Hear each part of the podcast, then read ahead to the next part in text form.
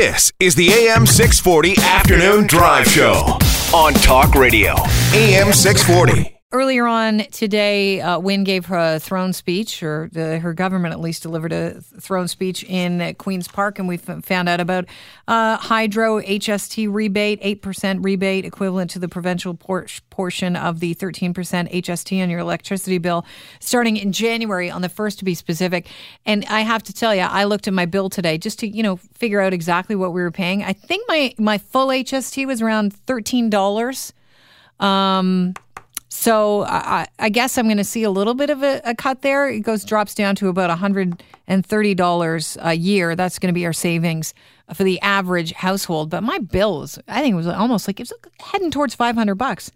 And I was floored. I thought, oh, I need to really start looking at these bills a little closer because you know you you open them up, you pay them, and then away they go. But at the end of the day, you're thinking, how come I don't have as much money as I should have in my account? I know I'm not alone on this. So this uh, eight percent rebate, uh, how are you feeling about it? Your reaction? We'll open the phone lines right now 416-870-6400 star six forty on your cell phone.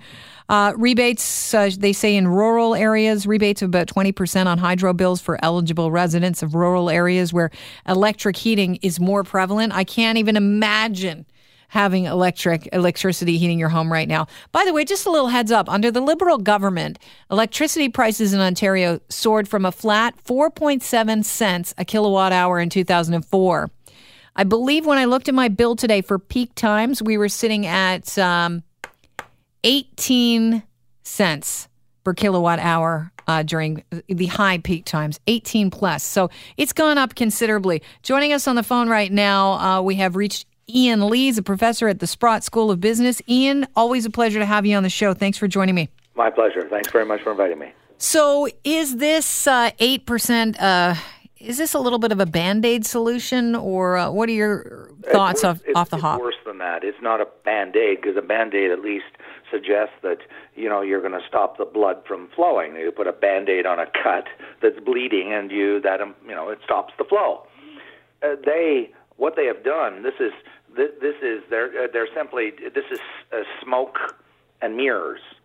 They're simply taking the money out of one pocket and putting it in another and say, look what we're saving you. They're not saving us one single penny because what they're doing what they're doing, as I said, is they're just moving it from one accounting general ledger to another. They're saying, okay, we're not going to collect, I'll put this in plain English, we're not going to collect the sales tax on your hydro bill across Ontario. Mm-hmm. Okay, everyone says, look, I'm going to save money. So now what we're going to do, we, the province of Ontario, is we're going to print the billion dollars of revenue we've just lost. We're going to go print it and add it to the deficit. Fantastic. Which is owned by the taxpayers of Ontario. So how can any taxpayer seriously believe that they have saved one single penny?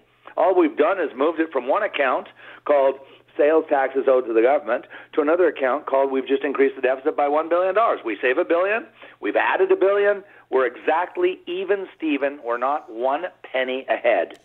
You know, I'm looking at the uh, highlights of, in addition to this hydro HST rebate they, they're going to give us of the throne speech, it was about more childcare, more math teachers. It seems, you know, they're focusing on things that they were talking about during the election promises, like, you know, you might be eligible for free tuition. Maybe we'll open that up a little bit more to families. It, now, this is just a knee jerk reaction, just me looking at, at this, uh, you know, uh, you know, just today and going over over something here, but what it seems to me is that they're talking directly to people with kids that might be saying we're giving you a little bit of a break and here's what we're doing for your kids so you know these focusing on the people that are super busy that they can get the vote from because they're too busy to really look at what's going on i mean look they're they're uh, and I, I want to be very clear. I'm nonpartisan. I do not belong to any political party. I do not donate money to any political party. Um, so I, I, I don't have a dog in this hunt. I'm just looking at their policies. Uh, they're down. Uh, they're down very, very substantially in the public opinion polls, and I'm talking the governing uh, conservative, uh, excuse me, the governing Liberal uh, mm-hmm. party in Ontario, and um, and so I think that what they're doing is they're you know they're getting very, very worried that they're going to lose the next election, And uh, so what they're doing is adopting some policies and announcing these policies that they think are going to be vote getters. I mean, that's what they're doing. There's nothing, there's no magic to this. And they know that there's two issues that are really, really um, important. One is electricity prices, mm-hmm. because during the, the time that Liberals have been in power for about 10 years now, they've driven Ontario's electricity prices from the lowest in North America, the very lowest in North America per kilowatt hour, to some of the highest per kilowatt hour. And they know that there's an awful lot of people that are very, very upset about this, including businesses and consumers. And then, secondly, they know that daycare is very expensive in Ontario. Mm-hmm. And so, what they're doing is they're trying to move back up in the public opinion polls by doing what they just announced today by by essentially waiving the sales tax on the, the provincial sales tax, the GST tax, on, on 100 bills and then simply going and printing the money. They're just increasing the deficit by the exact amount of money they're losing. Ian, why have our uh, electricity bills increased so much? I know there are people listening going, well, what, what happened? Why exactly? Why the problem of the rising hydro prices? I, I can explain it, I hope, uh, fairly succinctly. They made a choice, uh, uh rightly or wrongly, I believe wrongly, uh, that um, they wanted to engage in some what I call green social engineering. And so what they wanted to do was generate a lot more alternative energy uh, from solar and wind. And they didn't like the fact it was happening rather slowly uh, because not a lot of people were doing it. So what they did is they said, look, we're going to offer anybody in Ontario that puts uh, solar panels on their roofs, we're going to offer to pay them 10 times the market price. You know, let's say you're making minimum wage of twelve dollars an hour, and someone comes along and says, "You know what? I'm going to offer you hundred and twenty dollars an hour uh, for doing what you're doing if you go and do something special for me." Well, most people would say yes. So what they did is they offered uh, those people who put solar panels on their roofs and businesses and so forth ten times the price, the market price of electricity in Ontario. Well, of course, anybody will do that, but it's unsustainable because who paid that price? Well, they added that bill onto everybody else's electricity bill in Ontario.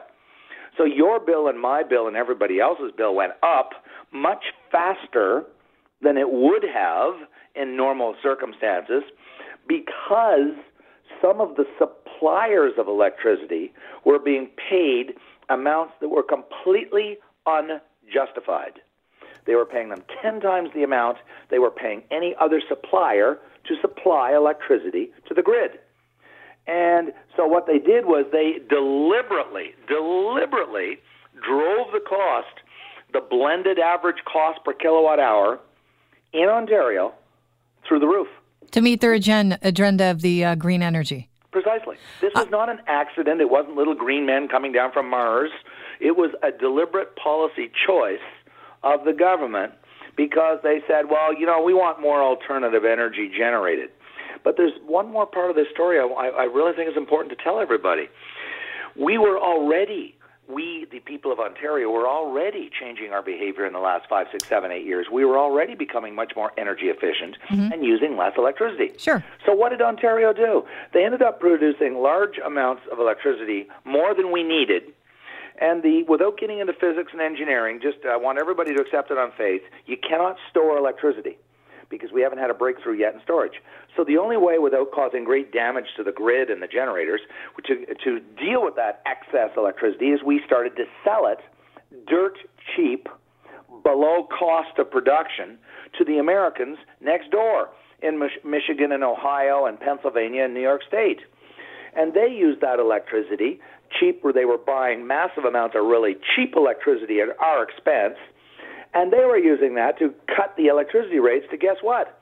Manufacturing companies in Ohio and Michigan, so they could then entice or solicit companies in Ontario, because electricity is a very expensive part of manufacturing, they were then able to go, companies in Michigan and Ohio and New York, go to companies in Ontario and say, hey, move over here and we can give you some really cheap electricity, much cheaper than the electricity in Ontario. So, how do we get out of it, Ian?